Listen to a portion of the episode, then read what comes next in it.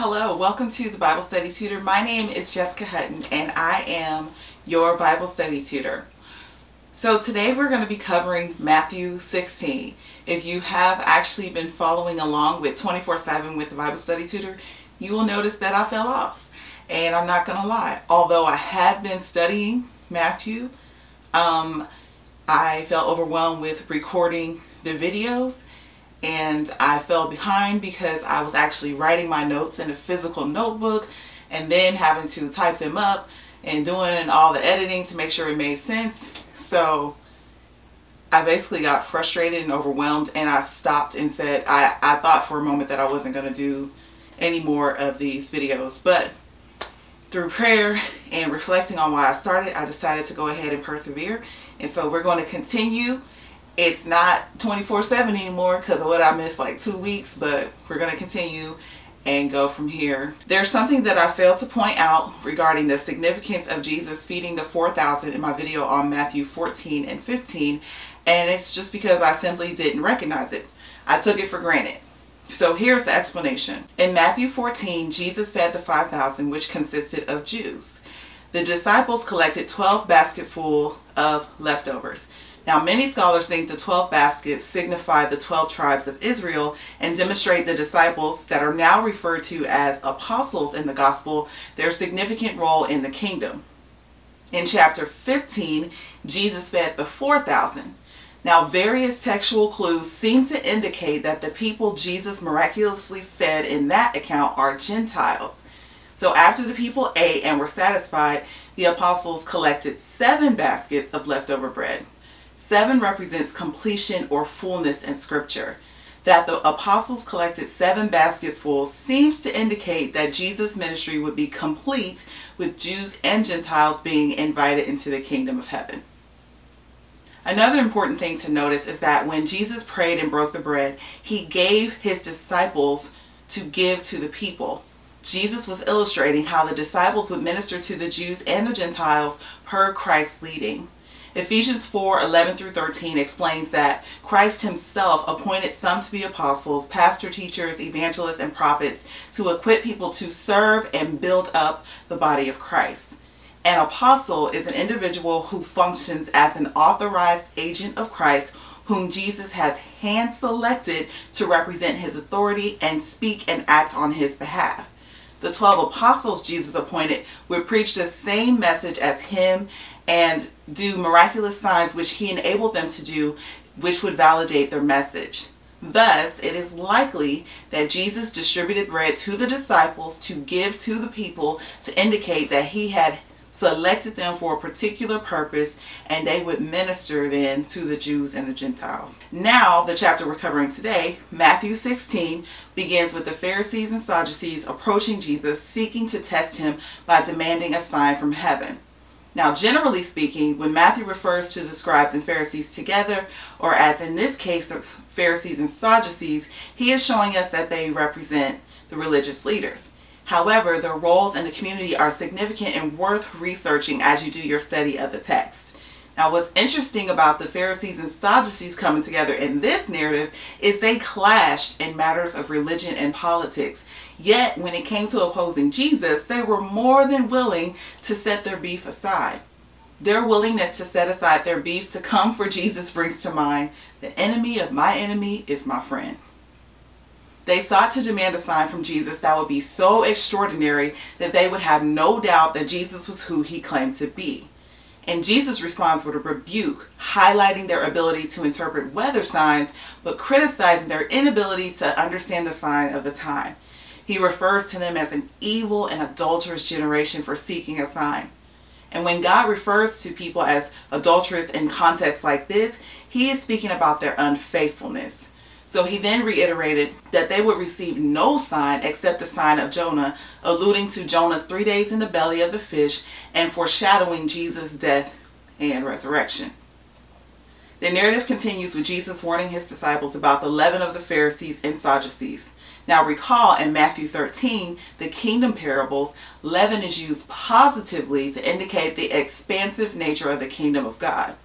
I mentioned that leaven is often used negatively in scripture, and that is the case in this context.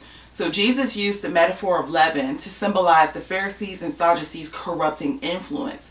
He wanted his disciples to avoid them so not as to be infected by their corrupting influence. The disciples initially misunderstood Jesus, thinking that he was addressing their failure to bring bread. However, after being rebuked by Jesus, they understood that he was referring to the teaching of the Pharisees and Sadducees. Evidently, even after witnessing the miracles of Christ many times, the disciples still had little faith, which is what Jesus rebuked them for. The narrative then shifts to Caesarea Philippi, where Jesus asked his disciples about public opinions regarding the Son of Man. Peter, speaking on behalf of the disciples, declares Jesus as the Christ, the Son of the living God. Jesus affirms Peter, revealing that this profound understanding was a revelation from God and not from man. Jesus then declared that upon this rock he would build his church. Now, there are several interpretations of this passage that have caused heated debates among many religions, denominations, and scholars. The debate is based on what rock Jesus was referring to when he said he would build his church upon it. Now, Peter means rock, as does Cephas, which is the Aramaic rendering of his name. And Jesus uses the word Petra that also describes a rock or a stone. So technically, in the Greek, which I'm not going to say in Greek, of course, the sentence reads, You are Petros, rock, and upon this Petra, rock, I will build my church. I'm not exploring the details of the interpretation debates, but based on my extensive research, it seems the best interpretation is that Peter is a rock as evidenced by serving as a foundational stone of the church. The church in this context refers to the new congregation of people who would believe in Jesus as the Christ, the Son of the living God, as Peter did. God Himself, that is Christ, is the builder of the church, the cornerstone. Now, Peter definitely had a significant foundational role as the first member of the church, a new fellowship of believers who would share his confession about who Jesus is. Additionally, Thomas Constable observes Peter's prominence does not negate Jesus as the foundation. Rather, Peter is seen as the first among equals among the apostles, with leadership roles not fundamentally different from others in the early church. Ephesians 2:20 suggests that the church's foundation is the apostles and prophets rather than Jesus. But Constable argues that while apostles and prophets play a secondary foundational role, Jesus remains the chief cornerstone around which they provide support. So read 1 Corinthians 3 10 through 11, Ephesians 2:20 and 1 Peter 2 4 through 8 to dive deeper into the study on this topic. Afterwards, Jesus foretells his impending suffering, death, and resurrection. It aligns with Old Testament themes of the suffering servant and anticipates the ultimate victory over sin and death through resurrection. Peter, in his devotion to Jesus, attempts to dissuade him from such a fate, earning a stern rebuke from Jesus, who identifies Satan's influence in Peter's words.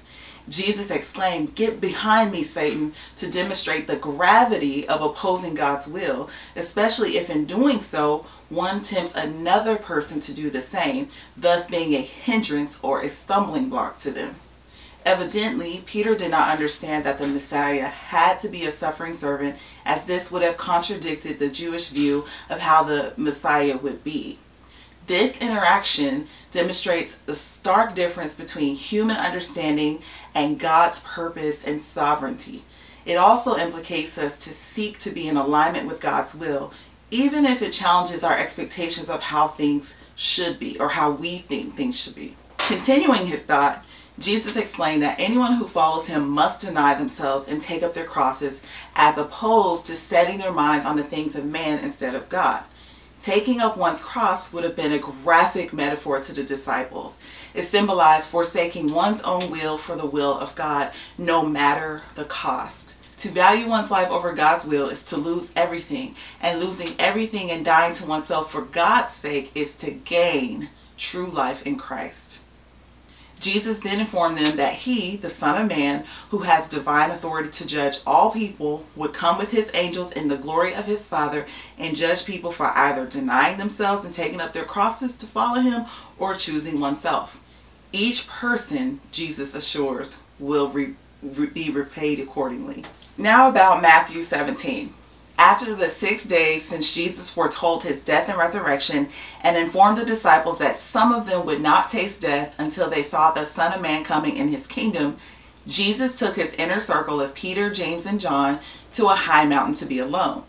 There he was transfigured before them, that is, presented in his glorious and radiant state, as he likely had been before he became incarnate and would definitely be upon his resurrection. When Jesus was transfigured, Moses and Elijah appeared and talked with him. Now, Moses represented the law and Elijah represented the prophets. Their appearance with Jesus alluded to the fact that the scriptures found their fulfillment in Jesus. Remarking on the additional significance of Moses and Elijah, Thomas Constable writes, Moses was the model for the eschatological prophet whom God would raise up, specifically Messiah. See Deuteronomy 18:18. Elijah was the prophesied forerunner of the Messiah. And there you can see Malachi 4, 5, 6, and then cross references Matthew 3, 1 through 3, 11, 7 through 10, and 17, 9 through 13, all of which, with exceptions to Malachi, address John the Baptist. Further, many scholars think that Moses and Elijah also represented the future state of people who live or die in Christ. Moses, who died, was in a glorious state, as was Elijah, who did not die. And so the case will be that whether one dies like Moses before Jesus' return or yet lives like Elijah, they will enjoy life in Christ and live in a glorified state in eternity. Now, upon seeing Moses and Elijah speaking with Jesus, Peter was overcome with awe and inquired about whether to set up three shelters for Jesus, Moses, and Elijah. Apparently, the purpose of these shelters would have been to commemorate the event as the fulfillment of the Jewish Feast of Tabernacles that looked backward to the wilderness wanderings and forward to the Messianic age. And then the Father stopped Peter, affirming Jesus a second time as his beloved Son and instructing the disciples to listen to him. Terrified, naturally, the disciples fell on their faces. Then Jesus was left alone with them, told them to rise and have no fear that the disciples were witnesses to this incredible encounter affirmed everything that Jesus had revealed about himself, and it likely encouraged them after hearing about the suffering and death that Jesus would soon endure. The narrative continues with Jesus and his three disciples entering a crowd when a man came pleading for Jesus to help his son who had seizures and suffered terribly. His disciples couldn't help the boy, and Jesus was aggravated by their little faith. He then cast the demon out of the child, who was instantly healed. Jesus then explained that having faith like a mustard seed would enable the disciples to do seemingly impossible things like moving mountains. They were to trust and depend on Jesus completely. In Matthew verses 22 and 23, Jesus foretold his death and resurrection again. He revealed that he would be betrayed, then killed, and that he would be raised on the third day. The disciples were distressed upon hearing that. Matthew then records an occasion where Jesus paid the temple tax for him and Peter. Peter was confronted with a question about whether his teacher, Jesus, paid the temple tax. He answered yes. Then Jesus used a question to educate Peter about the situation. Now, apparently, all Jewish men who were 20 years and older were required to pay the temple tax. Jesus explained that the sons of kings do not have to pay taxes, or said another way, kings tax citizens but not their own family. Now, if the temple is in view, then God is the king, thus Jesus would be exempt from paying the tax, as would his followers, one of which is Peter. However, to avoid problems offending the people and otherwise being a snare to them, which I think was primary, primarily important, Jesus instructed Peter to go fishing and told him that the first fish he caught would have enough money for Peter to pay the tax for them both. And that's Matthew 17.